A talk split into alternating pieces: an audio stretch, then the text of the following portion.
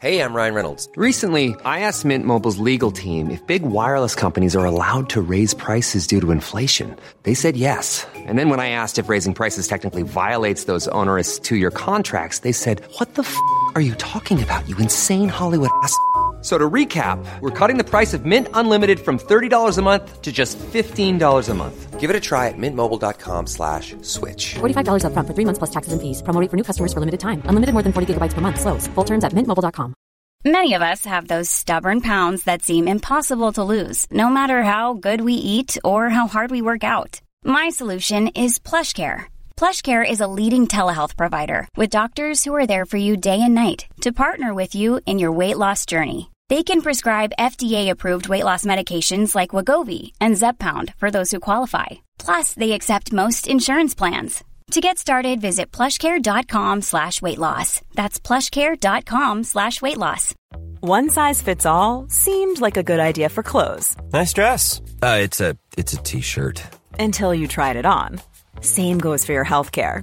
That's why United Healthcare offers a variety of flexible, budget friendly coverage for medical, vision, dental, and more. So, whether you're between jobs, coming off a parent's plan, or even missed open enrollment, you can find the plan that fits you best. Find out more about United Healthcare coverage at uh1.com. That's uh1.com.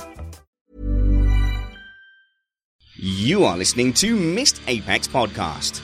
We live F1.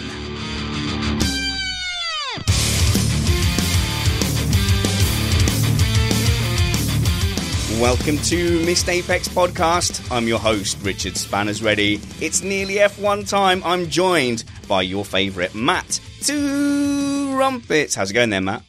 Oh, I am so glad to be back on the show after all that traveling. It uh, you have already been on a show since you're travelling. No. You were on That last was- week. You, I- made that up. I dreamt it. All right. But there's only Yeah. one Monday left until Formula One. That's how I see it. There's only one working week. And then the next time we make it to a weekend, we've got F1 cars on track for a season where I genuinely don't know what's going to happen. I am filled with curiosity because I myself am not entirely sure what we are going to see and what we are perhaps not going to see. We should tell the people listening and watching that we are an independent podcast produced in the podcasting shed with the kind permission of our better halves. We aim to bring you a race review before your Monday morning commute. We might be wrong, but we're first. We're also joined today by our terrible quizmaster, Chris Catman Turner. How's it going, Chris? Oh, thanks, Spanners. Terrible's a great word. Look, I think it's really brave that you've kept up this comedy bit of ill thought out questions with ambiguous answers for all this time. It's like, I don't get it. I'm assuming it's some kind of like Stewart Lee inspired bit, but I mean, hats off to you. Thanks. You know, I I, th- I like to think of myself more as a, a drunk history kind of guy. You know, I'm I'm far more interesting when you're pissed, and it makes much more sense when you're pissed. So Oh, good. Oh, well, you'll also be with us for our live sim event at Simply Race and doing a bit of a quiz section there as well. I shall indeed. It's all ready to go. Mm, so I've heard you're quite good at sim racing. However, we heard you were quite good at karting and you turned up in your own kit and failed to even beat Spanners. Yeah, I, I got tired. I, you know, I just I don't know. I'm a, I'm, I'm a bit weak, Spanners. Really. All right, we'll try and focus for the sim event. We're also joined by another race driver. No, we haven't got rid of Bradley Philpott because of that lane system, air quotes lane system. Uh, but we have racer Pip Hammond with us. How's it going, Pip? Hi, Spanners. Uh, yeah, all good here. Uh, happy to be on for the first time. It's a bit And, uh, familiar. Pip's quite a informal nickname. You don't want me to revert to Philip? No, no.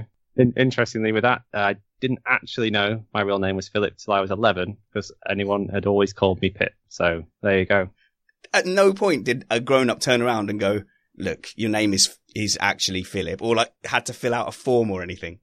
Um, no, what it, the, the first time I went to play for a football team, I needed my birth certificate, and that's how I found out. That's that's amazing. That's, that is a great story. You've been on Jake Sanson's pit board before. Let me assure you that this is slightly different. Random yelling is discouraged, so sorry about that. But you will be allowed to get a word in edgeways. I'm not quite as as overbearing and talky as Jake. I tell you what, Matt. Why don't we get into some big dirty news? Big dirty news.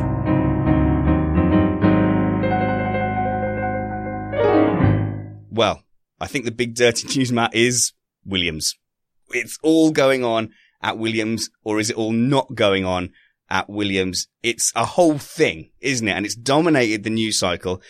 Even the most hardcore defenders of Williams are just sitting there now going, Oh, what?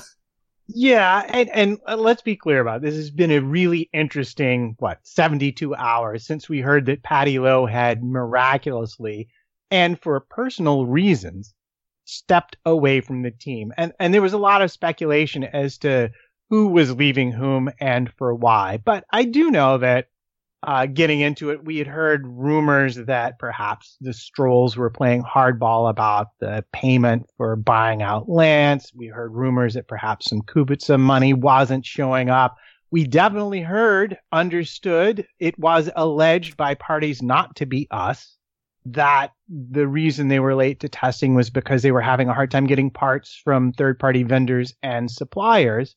And Somers and I actually had a chat and was sort of like, well, why didn't they just bring last year's car and sort of rock up for the first two days and say, oh, we're doing correlation because we always do that. We need to do that. That's exactly what we need to do. And then show up with the new car next week or whenever they finally get it together.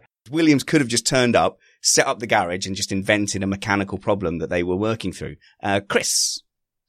Yeah, I mean, if it was their 2019 car that wasn't actually ready and it wasn't money that was the problem, they could have turned up with a 2018 car because they've got two drivers there that desperately need track time before the series uh, before the season starts. And if it was if if it if they had all the money in the world, they would have turned up with you know a 2011 car. You know, they just needed track time. The guys just need time behind the wheel to get going. So there must be something more than just not having the car there. So I I initially felt that there was no way that Paddy Lowe could be responsible for them not getting car parts. I guess the puzzle is if we think that the car was late because it was engineered in such a way that they couldn't get the thing together and they couldn't build the car, then yes, perhaps Paddy Lowe could be to blame. However, if that was the case, Matt, it just seems so unbelievable that it would only be three days before testing that they know that they'd miss it. Because when you're building something in an engineering way, you've got all these milestones to meet. They would have set milestones like pr- practically every day leading up to testing. So there's no way they get to day three and go, we're going to miss the final milestone. Yeah, well, I mean, I think we could just look at Mercedes as a counterexample. They knew back in November that if they pursued uh, the stuff that we saw week two, there was a potential for it not to work out, and they had already devised a plan so that they had something runnable in week one. Yeah. So, oh, right. So they had, they had a, if all else goes wrong, here's what we're going to stick in and here's what we're going to run. Yeah. Uh, but they knew that back in November. So you were absolutely correct as to how long they would have known this is potentially a problem. If you think back to the McLaren documentary, we saw the same thing. They knew coming up to it that that floor was not going to be ready and they had to keep on kicking deadlines back to meet it. So yeah, maybe they didn't share with the public, but internally they had to have known. Uh, but then again, so exactly prove my point. There's a team with all the money in the world. They basically brought a car that wasn't the, the spec they're going to run and they ran it for the first week. That's what Williams should have done if they had any money, which for me is where the problem lies. All right. And I think, um, uh, let's hear from Pip first. Yeah. The, the whole Williams thing's just gotten so sad. Um, you know, you hear that you hear about the, the Stroll money potentially not coming through. I mean, Williams in, in the past have relied on actually drivers trying to get out of the team to fund their racing. You know, like with with Button, Button a few years ago, um, Stroll again in this case. It, it's not unusual for them to be waiting on on the money like that, or at least that's not how it seems. Um, yeah. I, it could be a factor in the, you know, it obviously could be a factor in the in the Paddy Lowe situation, but it's just crazy how quickly staff seem to come and go from this team. They they could do a Sauber and employ five drivers for one seat and get money that way. Yeah, and there was no repercussions at, at all there, was there, Trumpets? No, none at all. And along those lines, I'd like to announce that I am now uh, second, third, fifth, test reserve driver in the sim possibly for an amount of money that my Kickstarter could raise after this show. All right, let's get Matt involved in F1 properly. So, so um, we have developed Matt and I on our travels and our conversation an understanding of some things, haven't we, trumpets? And I, I think the question the people listening to us would have to ask themselves, and certainly did ask themselves last year on Reddit when we understood certain things is how much should you trust Missed Apex? Oh, you should completely and totally trust us. No. Send us your savings now in small unmarked. Oh, sorry. That's Wait, not- wrong no. direction. That's not what the path I was going down. I think you, you knew and you've deliberately said that. No, the, should you trust Missed Apex podcast as a source of journalism? No. I am not a journalist. Matt is not a journalist. This is not a newspaper. However, we've developed a nice platform here at Missed Apex podcast and we're very fortunate that we get to have some conversations with people much closer to the paddock and in and around the teams than, than Matt and I are. So, you know, instead of seventh hand, you know, now it's kind of fourth hand and we've developed an understanding of the picture around us. And then I'm going to share that understanding with you. And I think that's fair, isn't it, Matt? And just say, well, you know, take, take no more from it than that. But this is how we understand things. Yeah, uh, when we say things, it's because it's not just because we saw it somewhere randomly on the internet. It's a little better than that. But we understand we haven't double sourced everything. We haven't checked accuracy with themes. Yeah. It's not that kind of a show. It's this is meant for a broader context sort of a point. Right. So my understanding is, and I think this should come to no surprise, that the reason Williams didn't turn up for, for testing in those first two days was they could not supply the money for the parts to suppliers to get their car out on track. And we're going to, I think, build a little bit of a case of why it's cash rather than just some engineering problem where they just missed some deadlines. Oh, we just missed some deadlines. Oh, a bit embarrassing that, but you know, oh, well, we're back on track now because as I understand it, the cash flow problems have continued and we have heard reports that Williams have been going door to door asking them to share parts that they have uh, in, in reserve so that they can get the second car out for testing, uh, sorry, for Melbourne. Because obviously they've done all they could, Matt, to get one car out for testing and, but you need two for the race. And what I'm hearing is that they're struggling to get that second car out on track, which points to not just some engineering logistical nightmare, but an actual cash flow problem. Yeah, it does point very much to that, and we've seen it before. Uh, we I remember Manor showing up uh, without their software installed and not being able to run for a whole weekend. We've seen Caterham have very similar problems right before they finally went down the tubes for good, and it is sad to see a team like Williams have these issues. But at the same time, I just think back to last year where they denied Force India alone so that they could they themselves could be ready for testing. And I've my memory serves correctly, and the chat room is of course free to correct me if I'm wrong. Uh, they were the sole team that prevented that from happening because they were looking for a competitive advantage. We'll roll back to that, Matt. Uh, Catman. Well, I was just going to say that uh, just remember very shortly ago, it was 2014, I think it was, just the new change regulations, that this was a team that was getting pole positions and fighting for podiums.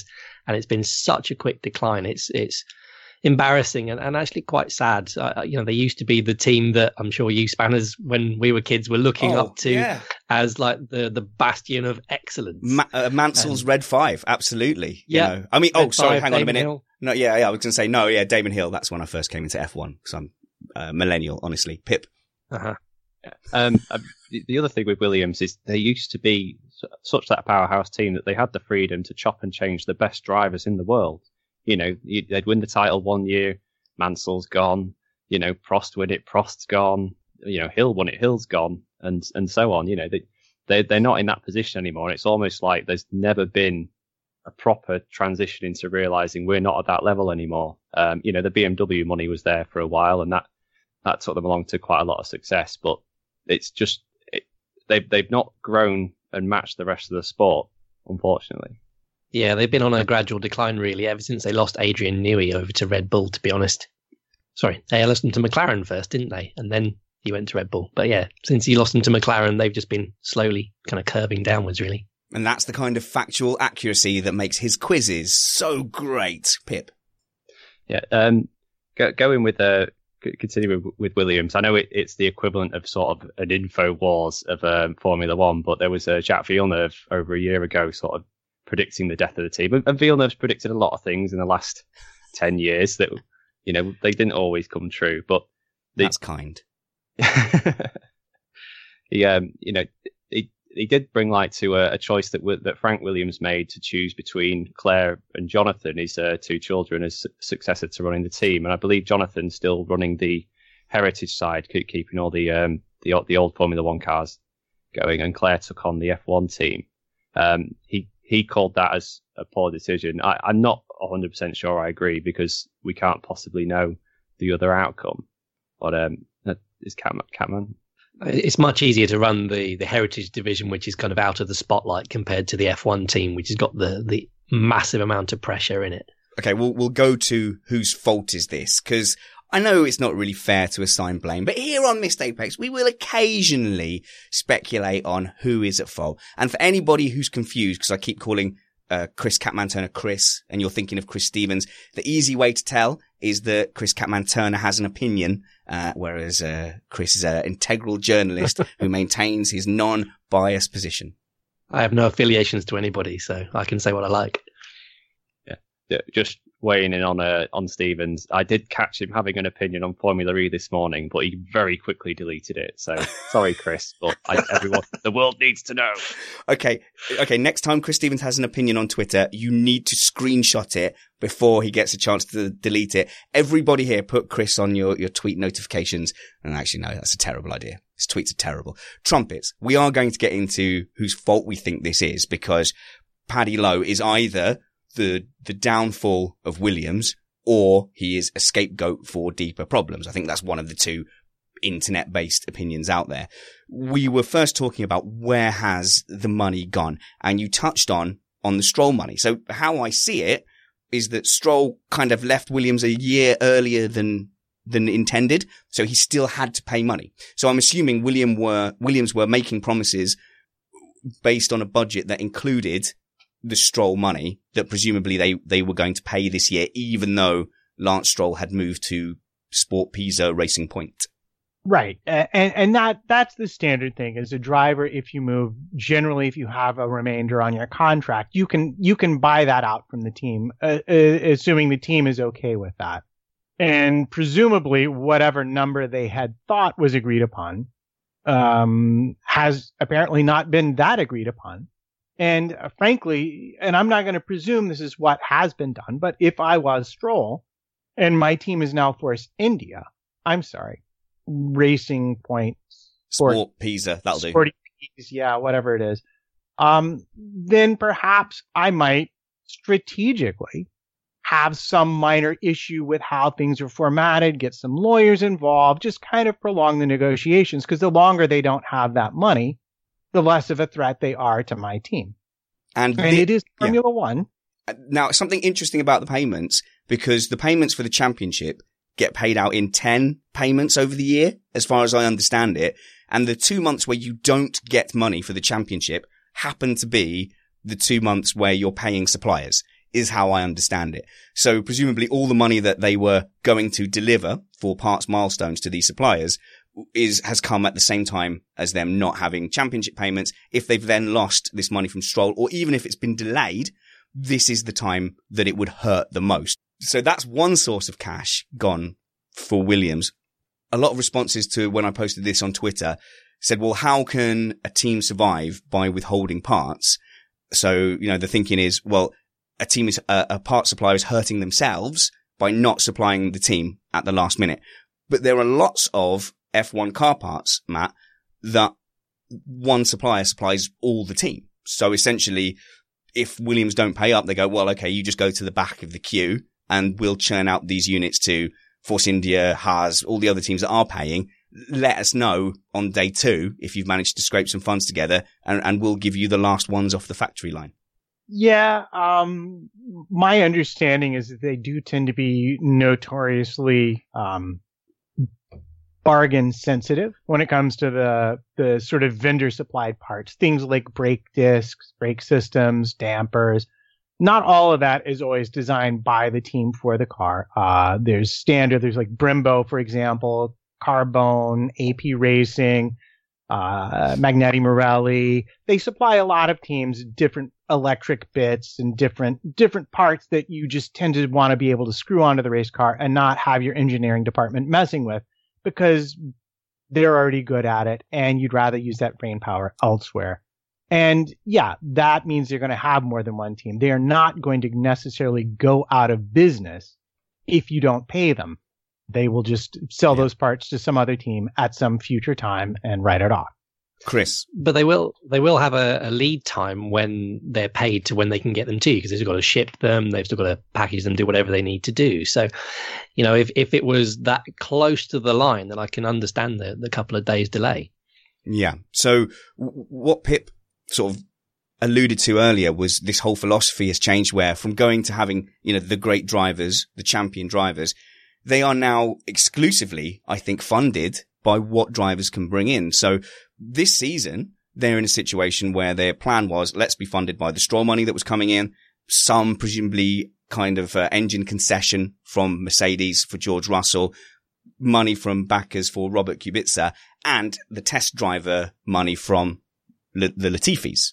So if that's their plan, and the Stroll money's been delayed, and the rumor is that the Kubica money has been delayed as well, Matt, they are in serious trouble because they cannot afford to drop Robert Kubica this close to the end of the season and be anywhere near any Polish nationals. There will be riots everywhere if they were to turn around and go, you know how we've been building your hopes up for the last two years and he's in all the team press photos. Uh, yeah, it's not happening. Pip, surely it's a nightmare. It is, but is it even still the correct decision for Kubica to come back and race that car? I mean, how far behind are Williams now? It's it can't. You know, I, I don't see it going well for him currently. It, it's it's a hiding to nothing. It's a it's a two man race at the back, really, isn't it? With uh, nipping at McLaren's heels, probably about five seconds a lap slower than them. But it'll be uh, be Russell versus Kubica at the back, and you just won't be able to tell who's who's better because they just they've got such a dog of a car. Yeah, and it's it's awkward because the you can go racing as in anything for the, the minimum money you, you can afford to spend. It just means you'll be bad. Like it, it's in every level of motorsport all the way up. You you can do it for nothing, but you'll be bad. And so if the if the money's missing for Williams, it's just you know the the fires are just going to keep raging. It's it's not going to get any better over there. So trumpets, would we say Kubica is the driver at risk if if money problems are truly what is causing Williams's uh, troubles at the moment? Robert Kubica has a young driver with a lot of backing waiting in the wings. Yeah, he does. You've got Latifi on deck. If um and and we've seen this before. Um was it Caterham? Oh man, I, d- I do believe I even put it in the notes for myself, but other notes have showed up since then. Uh Haryanto at Manor. That's who I'm thinking of. He his sponsors suddenly stopped showing up with money, and sure enough, in, a, in the course of a couple of races, he was duly replaced by one Ocon. And that was uh, in in 2016. Yeah, I think you will see Kubica in a race or two or three, but if the sponsors aren't able to fulfill their promises, then I would look for Latifi to replace him pretty early on. Williams can't afford to not have money. So, um, Mark Jackson in the chat room. And hello to the live chat. You can come and join us on YouTube by searching for Missed Apex podcast on YouTube and you can watch the video and chat along live. And it's really useful for us to get around the picture of things. Mark Jackson says, Sky News reported they changed the design at last minute and that caused the delay. So I guess there's two things there. Did they just interview someone at Williams and they said, Oh yeah, it's a last minute design change. All right. Well, is it a last minute design change that is get making them struggle to get two cars to Australia. If that's true, that is just something that I am understanding at the moment. Um, but we'll see. I mean, pretty sure Sky reported that uh, Red Bull weren't going to be switching to Honda as well at the time, and uh, old missed Apex in our shed did. But at the end of the day, Matt, we're just a few blokes in a shed. Indeed, we are. But it's important when you read stories like that to understand: is this what Williams is saying corporately? And if so, it would not have been a last minute change. It would have been a mid November, early December change or discovery that put them on the path to being delayed. And I had heard the same thing too, that they had found something and that was part of the reason. But that perhaps is not the only reason. I would like to know though when they were informed by the FIA that their parts were illegal, so the suspension parts um, and their wing mirrors were illegal, because you know, if they've had a lot of lead time for that, then you know that could be uh, that could be construed as an issue. Whereas if they've only been told this week, like we have been, you know, then then maybe that's that's slightly different. Christopher Fonseca knocking it out of the park in the chat room here. How bad was the previous design? If they changed it and this is what they've come up with, let let's kind of hope for the sake of the sport that a lot of this has been blown out of proportion. Like I say, we're just sharing with you our understanding of that picture. Uh, Matt, we want to get off Williams pretty soon, but uh, a last point. Yeah, well, uh, with regards to the basic design, it apparently is a big improvement to last year's car. But without money to develop, or let's say even show up with a car to race, then you're talking about an entirely separate issue. And Williams being funded purely by the, the driver money through the door means that these, these kind of problems are probably going to keep happening. If you look at the back three, when we had the likes of Marussia, Manor and Caterham Chris, they were pretty much exclusively funded by paid drivers and, and that model just, it didn't work. And Williams is now taking on that role. That's true, but it's it's not like they haven't had the martini money for the last three or four years. So they've been in that decline well before they had to rely on their drivers to fund them. Yeah, uh, Chris Fonseca brings up another interesting point that had crossed my mind, which is now if you're Mercedes, now you're looking at Williams being so vulnerable that you might finally get that quote unquote B team that you really wanted, even though they themselves swear that's the last thing they would ever do. they may not any longer have a choice in the matter. Let's have a little look at some more big dirty news that isn't Williams. Big dirty news.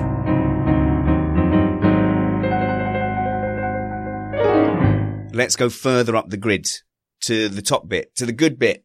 Are we all aboard the Red Bull hype train? I am hearing that Red Bull themselves are very optimistic and that people are placing their power within about 3% of the Mercedes power at the moment with that Honda powertrain. And my first instinct when hearing that was, is 3% behind tragically bad or incredibly good? It could be either. However, to put it in context, the last time they were this close on power to Mercedes was the RB7 and they dominated and took the title. Catman, are you on the Red Bull hype train for 2019? Oh, absolutely. I, I, think they've got a great driver there in, in Max Verstappen who can do it if the package is there. I, the problem is that you know, even Williams aren't 5% behind Mercedes. So being 3% down on power, it, it is a massive disadvantage even now. And even in the last few seasons, they've been able to build their car purely on kind of aerodynamics and being able to, to really go for those, uh, you know, headlines like Monaco, Singapore. Whereas actually, you know, now they're going to have to build their car around going to all the circuits and be able to beat Mercedes at all the tracks. Is is that going to be possible for them? Are they going to be able to claw back from the niche that they've carved out for themselves? Yeah. Going, oh no, look at me, I've got no power. Whereas actually now, you know, they have some power, allegedly. Um, then are they actually going to be able to use it? Pip, are you aboard the Red Bull hype train? We need this team in the mix, don't we? We need, we need, you know, the top five car driver combinations up there really fighting and Bottas as well. We absolutely do. I mean, it depends what metric you're quantifying to get to 3% because we're all 3% different in DNA to a banana. So that's not true. I'm going to have to factually correct you there because I know the amount of percentage DNA we share with a banana and it's 57%. But yeah, oh. your point is well taken. Yeah. 3% down on power, but it's purely power. But um, even like in the pre-hybrid era, Red Bull were down on power from the other engines on pure power with that Renault power unit. And they were still able to find, you know, the blown diffuser and be very dominant in 2011, 2013. So we, if the sort of common feeling is if uh, Red Bull have this amazing aero package, they just need something close to the top engines and they'll be able to make their advantage really work through the corners. Yeah. And the, the, the whole Red Bull thing, like, like you say, is to rely on the aero to, to be close enough on power to get there. Um, but it it depends whether we're going to see a Red Bull that just commit to running big power and blow engines up to be competitive often, um, but maybe not reach the end of the races. Sorry, Matt. Uh, no, you don't have to. You don't have to yield to the floor to to trumpets just because he's trying to get in. You hold your ground, Pip. So, um, it's just like no. I think I will yield the floor. I've got lost in my point. All right, that was pretty weak. All right, trumpets. Yeah, well, I was going to bring up that for all everyone's talking about the the horsepower within three percent. Yay, whoop de doo. That what I've heard that mm, intrigues me most is that the drivability is far superior to what Renault had provided them.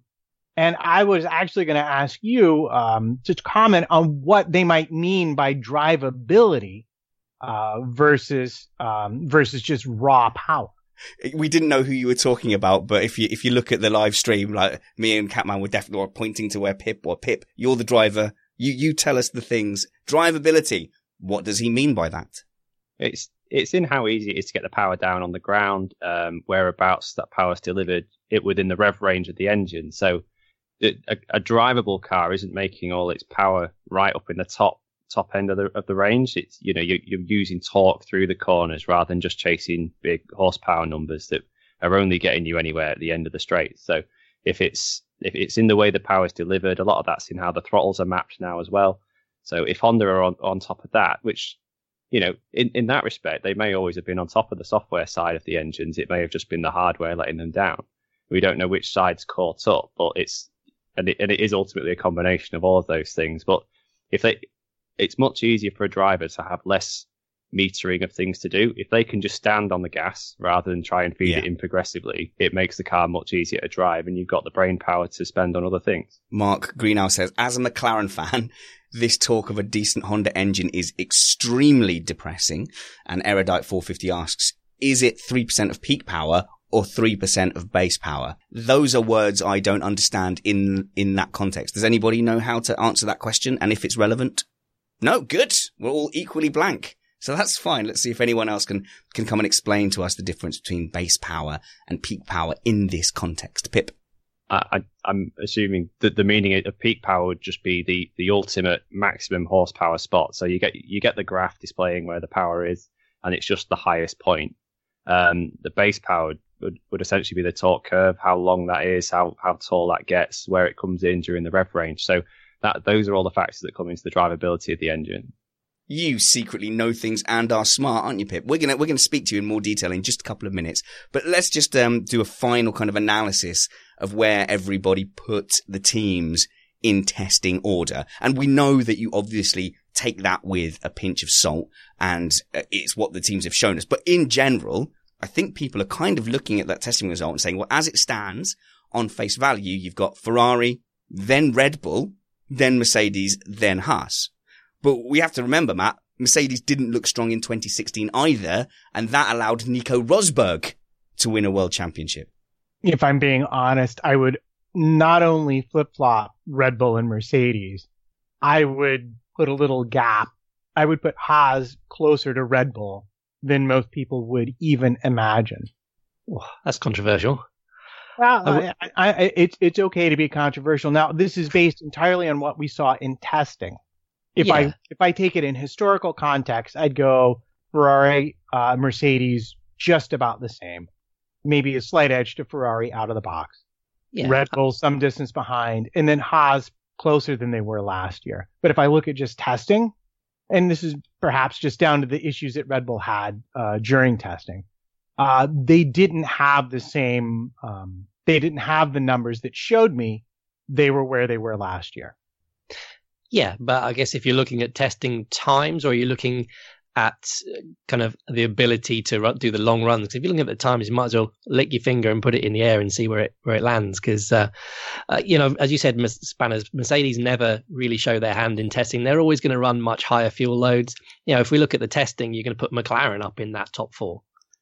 I I can never get the mental image in my head out of a piece of Martin Brundle's commentary. Martin Brundle, iconic commentator, but even he was feeling the strain of Mercedes being so dominant in uh, 2014, 2015.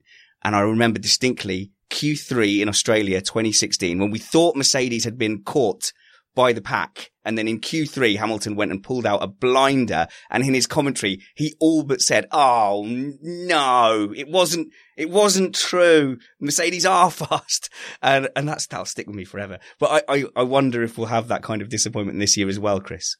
Yeah, you could hear his heart breaking as he Yeah, made and as it, and he it crossed wasn't, the line. and it wasn't because he's anti-Hamilton or anti-Mercedes. It's because he wanted that, that competition back in.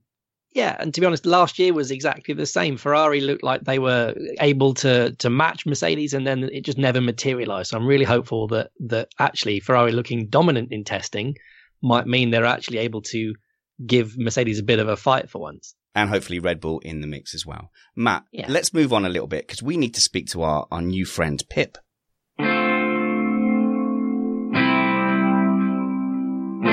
More than a man, more than a racer.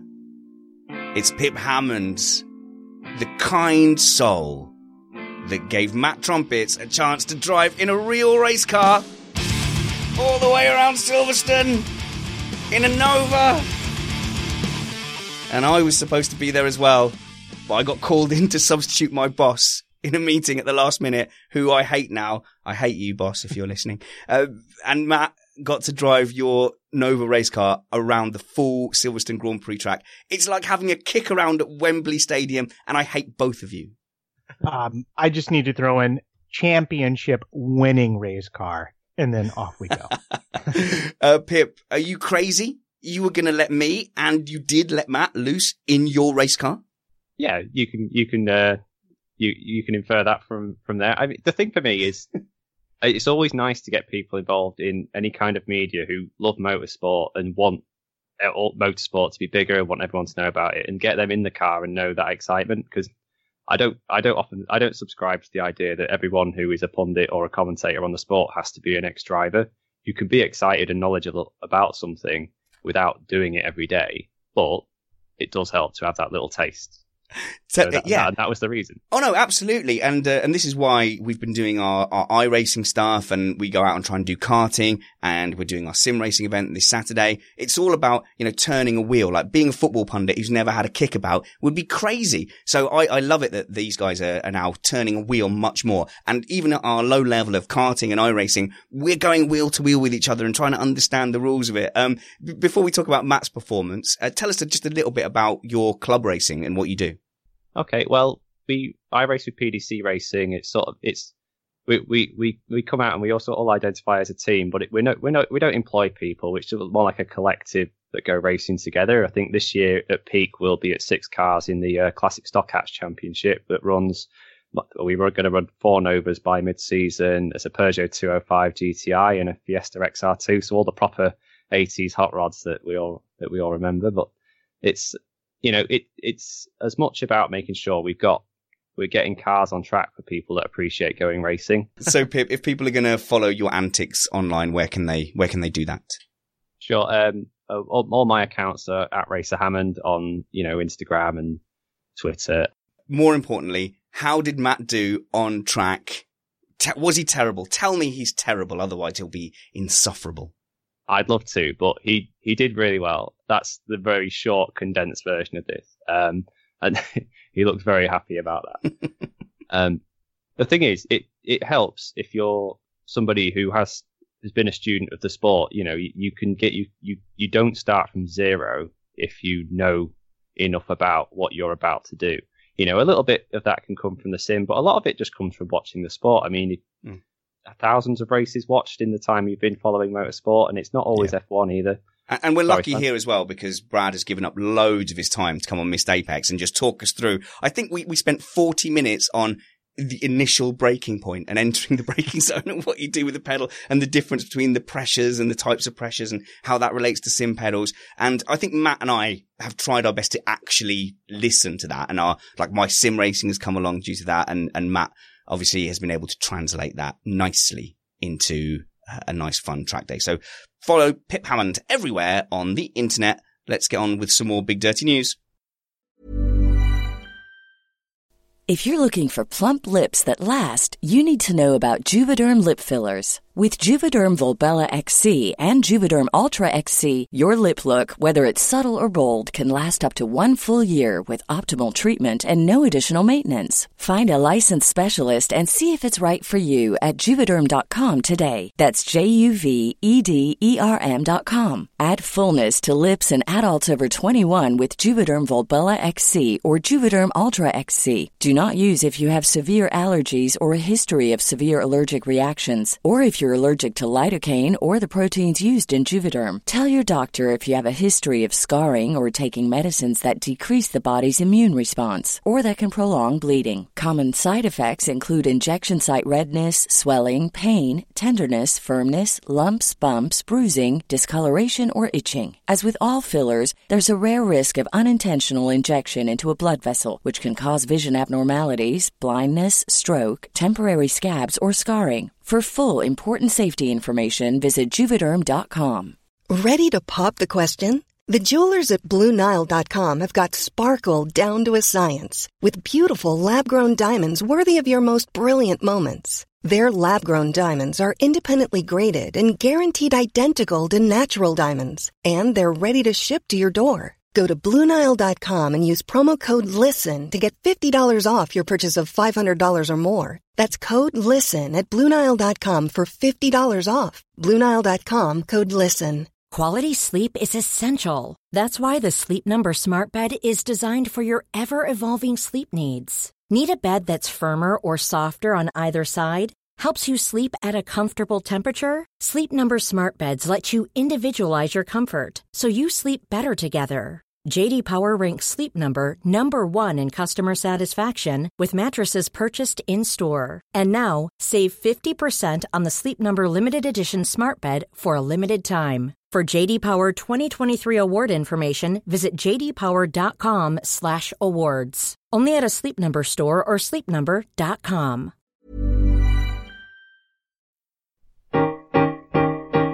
Big Dirty News.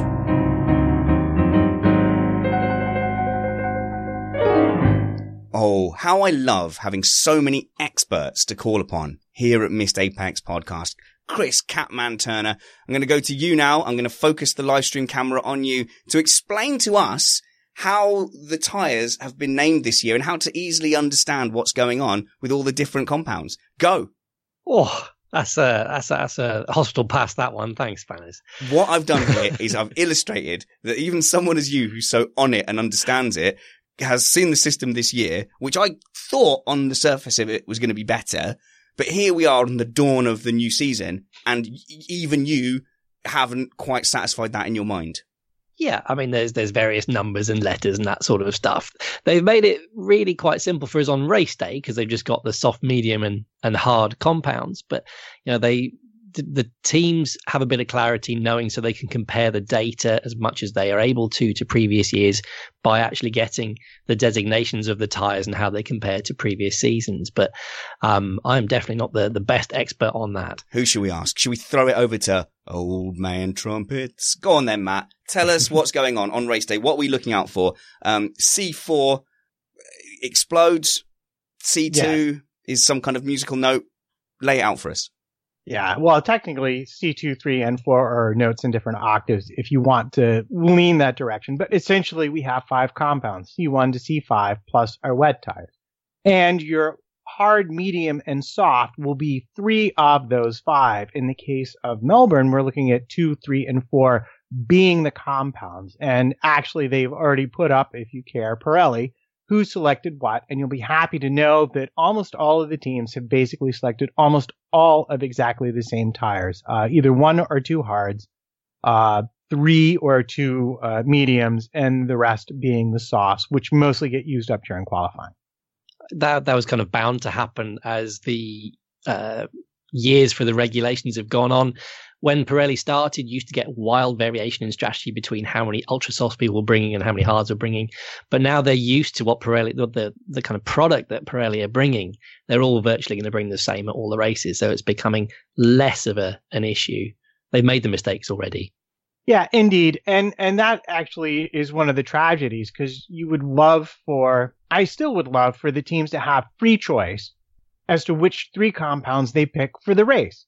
So that if I develop, if, if I'm Williams and my car is slow, but I can make it incredibly light on tires, get rid of a, get rid of the pit stop, bring the hardest tire, and I'm just going to start and go to the end. And I've saved myself, you know, about 50 seconds over teams that will be making pit stops. I might not still win, but at least it would be vaguely more interesting. And I, everyone getting past me would have to earn that getting past me.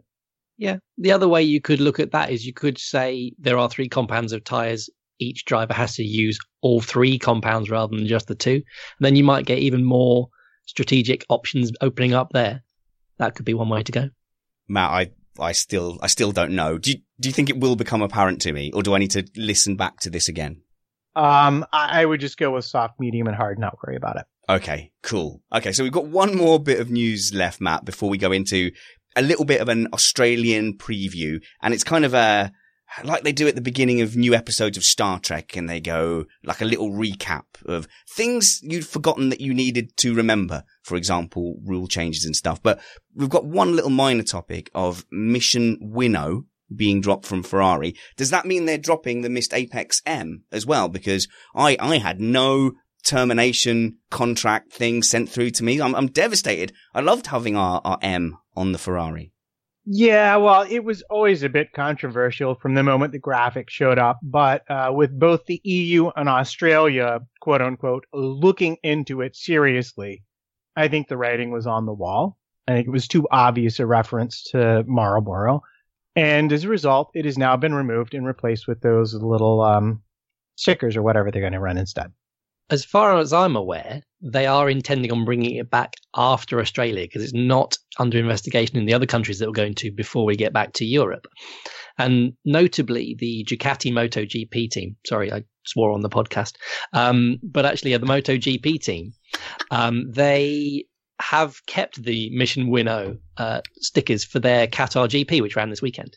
So Pip, um, that means our M's got nowhere to go. Surely you can find uh, some room for our M on a race car somewhere. I mean, the we're red and white on my Nova. Um, it fits. It'll fit nicely.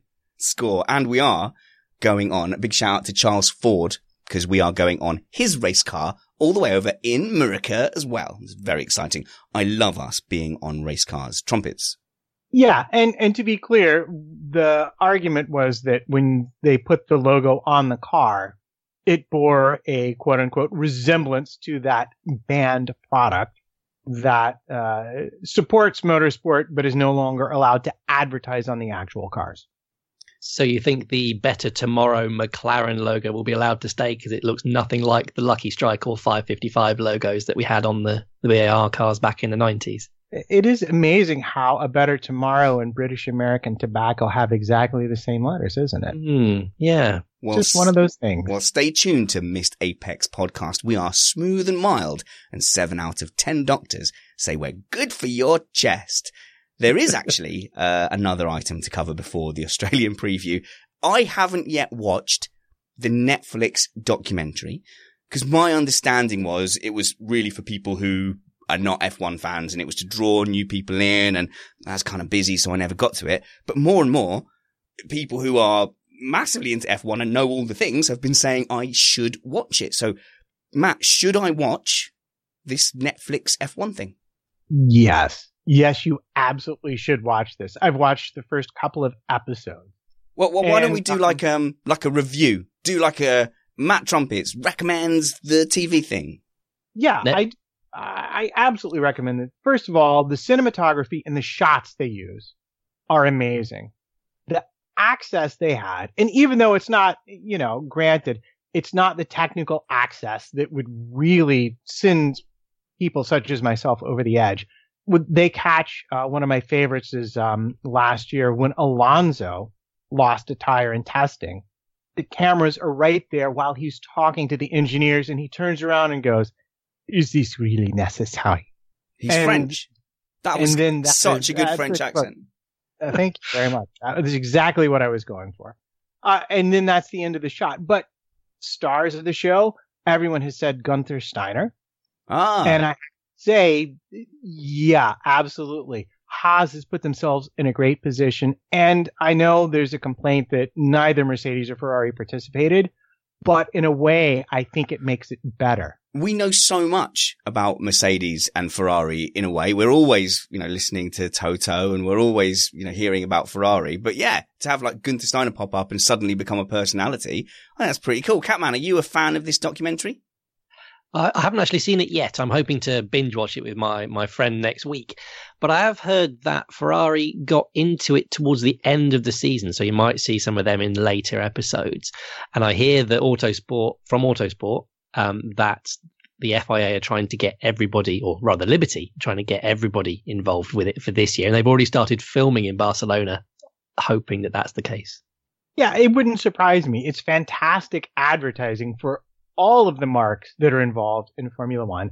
And I'm just going to say that the way they cover the Renault Red Bull drama with our friends Cyril and Christian is just, it's worth the price of admission all on its own because you, you don't really get a sense when you see them in the conferences and they put on their happy face and yeah, oh, we're all buds. It's just a circus.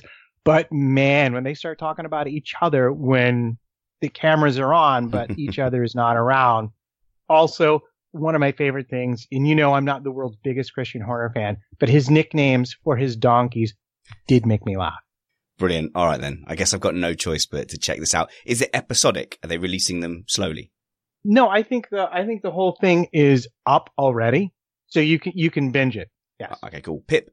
Uh, sorry, it was just a, a, another little bit of news that uh, I've seen flashing past in the in the chat about uh, a point for fastest lap in uh, Oh, projected regular. Of course. Oh, right, right. We've got to change tack and instantly go for that. Right.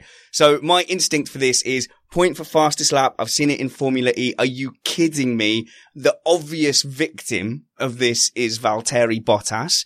Where you go, oh, hi Valtteri.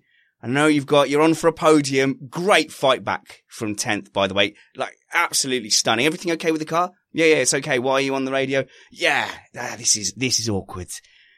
Seb's got the fastest lap at the moment and we kind of need to take that point off of him. So we're going to need you to go ahead and come in and put a fresh pair of B1 tires on and, and go and set a fastest lap. Yeah, but, but that means I'll miss out on the podium. Yeah. Really don't want Seb to have that, that fastest lap point though. Do we really need this, Pip? I think, yeah. I think um, you, you, you're going to create a qualifying battle at the end of the race between the cars that aren't fighting for the win. What's not to love about that? Okay, so uh, this is the interesting difference to Formula E. And this has literally come upon me as I'm trying to read through comments looking for comment of the week, which we will forget shortly.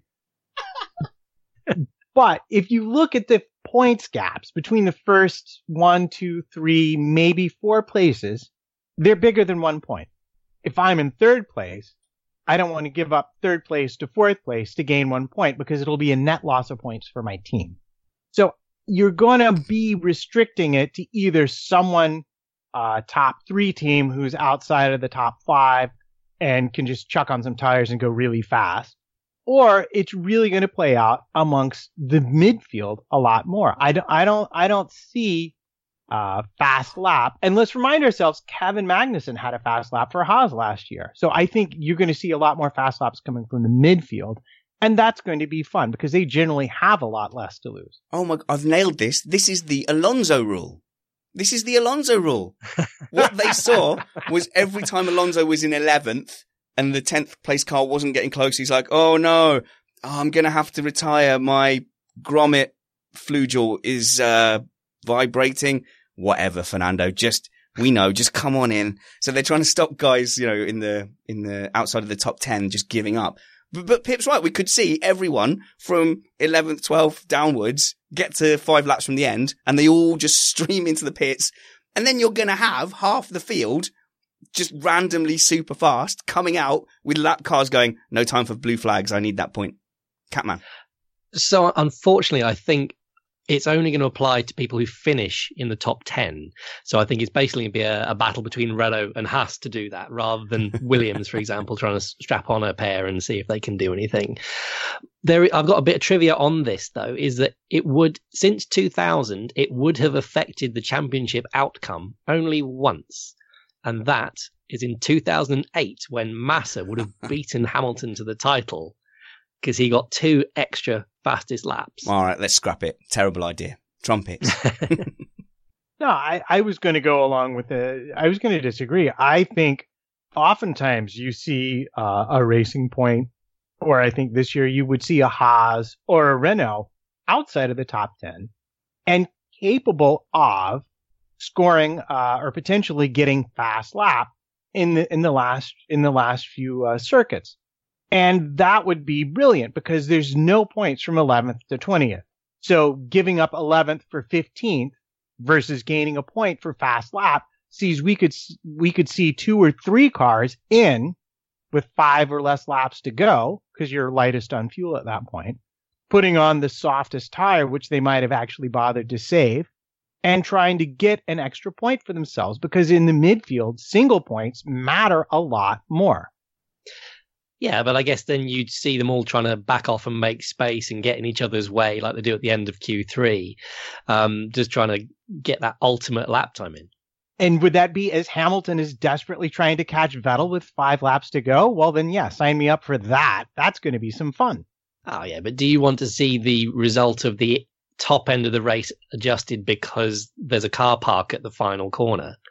I don't know. Everybody was defending Ocon when he took Verstappen out, or vice versa in Brazil. So I don't know. I think it's racing, and it just happens sometimes. The other thing is that this wouldn't be without precedent. There actually was a point for fastest lap between uh, 1950 and 1959. Um, so it's it has happened before in F1. Well, I'm not going to argue with that because probably it's an actual fact.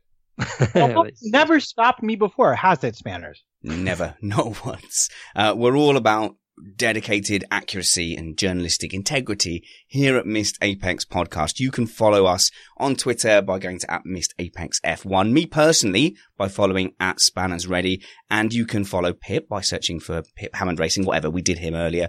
Matt at Matt PT55. Chris is a very knowledgeable F1 man, well worth a follow. What's your internet of choice? So you can follow me on Twitter at CatmanF1. I'm also doing the occasional thing for the Helmet Club still, so you'll still find the, the Helmet Club actually racing next weekend. We're bringing two of our guys to the sim racing. So that's that's not the real that's can... not the real name of his club. Steve, have we got a timestamp to beat that? Can we beat that out? Oh. That's right. Tell me more about the. I'm, I'm not going to say it, about your racing car club. Um, so it's it was basically just initially set up to uh, raise some money for a, a children's charity, uh, one that helped me out a lot, and uh, we did a 24-hour sim race last year to go alongside Le Mans. And and since then it's gone a bit quiet, but we're we're bringing it back again this year to do various little events. We uh, we might have got the the trophy at Spanners' karting event uh, for the for the team points last time, I think. Um, mainly because Spanners calculated it wrong, but we'll we'll ignore that. Um, oh yeah, I forgot so that happened. I forgot you actually won the team trophy. Uh, yeah. but you know, it's the result. The marshals and the officials called the result on the day, and I don't care about your happiness or reputation. Go ahead and plug that charity though before we move on to our things to remember before Australia. Yeah, so the, the charity that helped me out is called the Ronald McDonald House Charity, and they uh, provide accommodation for uh, parents with very sick kids in hospital. Very good. Matt, what do we need to remember for the Australian Grand Prix? Give us a recap. Well, surprising no one, we're going to start with the tires. And specifically the fact that this year's tires are the thinner tires that we saw at a couple of races last year, generally the ones where the circuit had been resurfaced, which we didn't mention Silverstone being resurfaced, but yeah, that's going to happen. Um, and if we recall last year with the new tires, Mercedes got very hinky during the race and brought in Lewis early and wound up basically handing over the win to Ferrari. So the yep. team's lack of knowledge on the tires is absolutely something you're going to want to pay attention to and listen for panicked calls from drivers to teams and from teams going, how do the tires feel? And the, and the drivers going, uh, they feel like they're going off my rears. They're gone. They're gone. They're gone because that means that your team could be in serious trouble, not needing it there has been a rule change for qualifying. The spare oil tank, which was totally not dumping oil into the combustion chamber to be just extra power during qualifying, is no longer allowed to be full during qualifying. Question being, is Mercedes or Ferrari going to be worse off? The general speculation is Ferrari will be suffering more from that, so it could be advantage team Mercedes. Uh, they also have been concerned for some time about teams using flexible fuel lines to be able to deliver extra fuel above the fuel flow limit, which is 100 kilograms an hour at certain points during qualifying. Uh, they're estimating as, as, much as a tenth of a liter being dumped in, good for about a four and a half percent power boost. They are now special weighing techniques and control tires that are being used to ensure that the teams are not cheating that way. No idea who they might be targeting, but my guess would be probably about 50% of the grid that has the uh, engineering know-how and money to pursue these sorts of solutions really important during the race, the DRS is much, much, much more powerful. Oh. Also, yeah. Wait so a minute. it- hang on, hang on. Wait, wait a second. We're getting a thumbs down from Catman there. To explain. Oh, what another gimmick that is. DRS was already powerful enough. It's just the most rubbish innovation that there could be. I, I don't see why they had to make it even more powerful to make them just blast past on the straight. But, you know, it's just ridiculous. Right. Well, the practical effect of this is that the delta required between my car's speed and your car's speed will be significantly less. You remember we were hearing that you needed sometimes two or three seconds in order to pass.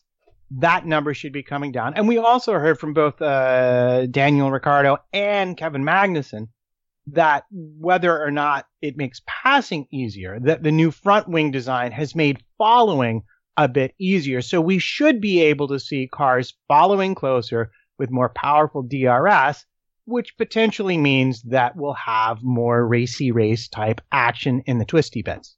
Uh, what it means is they'll follow closer and then they'll just be able to blast straight past on the straight. I think it's daft. They've made the rule changes specifically to allow them to follow closer. Keep the DRS the same. They didn't need to change it. Well, the, the DRS changed so so because the design of the rear wing changed. They're bigger, so the effect is therefore bigger. I don't Ah, think right. it was something Yeah. they purposely did. They would have to have they would have had to have changed the way the DRS works to keep it at the 2018 levels. Uh, instead, it has just grown uh, with that effect. So the effect is getting rid of your rear wing effectively. Now there's more rear wing to get rid of. You and your grown up words. What did I say? I- so, I was absolutely correct and very well done. so we'll, keep we'll keep it to your words. Your your racy racy thing on the twisty twisty bits. I I, I enjoyed that greatly. Uh, um, yeah, I don't know why they can't just have DRS that closes once you get alongside the other cars. Uh, that's such a technologically easy thing to do with the amount of money, resources, and technology in F1. So there you go. That lets you get you alongside, and as soon as your your front wing is up to the midpoint of the car in front, it just shuts again, and you've got an opportunity to fight into the braking zone. It's not rocket science, is it? No, but we could also have red turtle shells as well. And oh wait a minute, now that'd be Formula E. Oh, no, leave Formula E alone. It's trying, it's, it's trying really hard and it's doing really well uh, this season. Although I haven't motivated myself to get into it this season. Although from what I hear from people I trust, this is the season to jump in and start start watching Formula E. Uh, Matt, I think we're going to leave it there for now. We've got a lot of excitement for the next Grand Prix. Loads of news is going to come up, I'm sure, and I cannot wait to start seeing cars back on track. For for us, I think it's on Thursday, isn't it? Will it be Thursday that the free practices are starting? Is that the way time works with Australia? No, it's it's the other way later. So we have to get up in the middle of the night on f- Friday to Saturday night. And no one knows. No one knows. Just don't sleep to make sure you catch all the practice sessions. And uh, until next time, remember that Spanners never forgets comment of the week. Comment of the week. already in the chat room. They were sh- they were yelling at me once I started the outro. Very busy chat room today. We love having you here. Uh, who is the winner, or who is the nominees for this week's comment of the week? Well, I would start with Mark Greenhow. The answer is Charles Eclair, just because that struck my fancy. Um, we have Chris Fonseca in with two. The wet tire is technically called C1, but he spelled it S-E-A. Oh, that is yeah. There's no way to make that work on a podcast, but we will do that in in tweet form. Yeah. Yeah, and also with William should have had something at testing. It's not rock, R-O-K, it science, as in one of their sponsors. Nice. So he was punny today. Oh, as as a dad, Very- I appreciate that much. Um, Mark Greenhow, again, as a McLaren fan, this talk of a decent Honda engine is extremely depressing just because it's true. And Michael Brown with a diss of Damon Hill is as bad a pundit as his arrows was a race car. Let, us give it to Mark Greenow in honor of all those McLaren fans who might have to sit through a season of the Honda engine being magnificent. Uh, so you are the winner of this week's Comment of the Week. You can see us on Sunday at 8 p.m. where we will be joined by Chris Stevens, Nick Numbers Alexander, and our token Australian video editor, Steve Amy for the race review. Matt and I will next speak tomorrow afternoon where we do our Patreon wafflecast for the people who are kind enough to support us. You can support us at patreon.com forward slash missed apex. Last week we accidentally went 45 minutes 10 of which were about F1. But this week we'll keep it to a, a, tight 30 and actually talk some F1 as well, Matt. Until next time, guys, remember that wounds heal, chicks dig scars, and glory lasts forever. This was Missed Apex. F1's coming back! It's nearly here!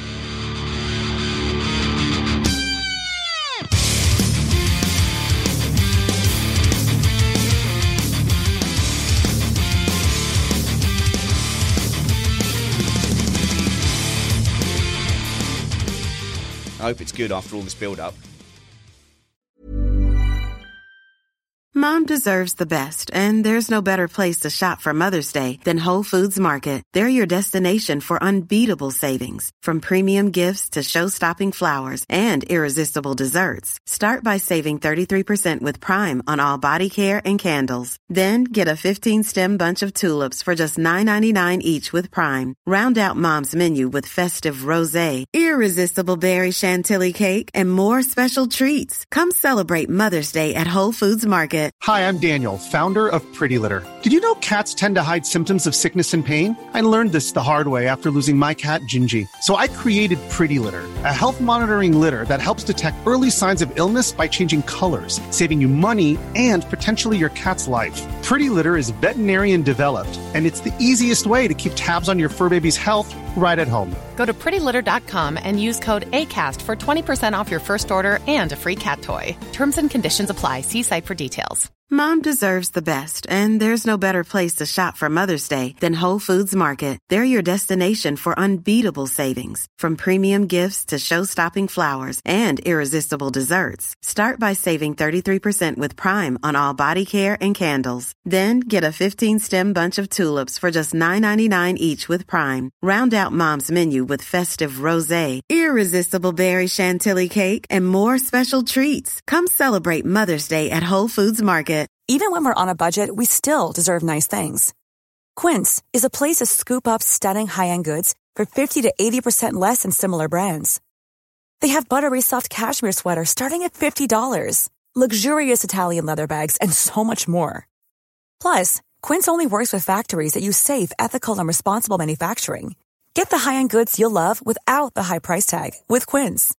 Go to quince.com slash style for free shipping and 365-day returns.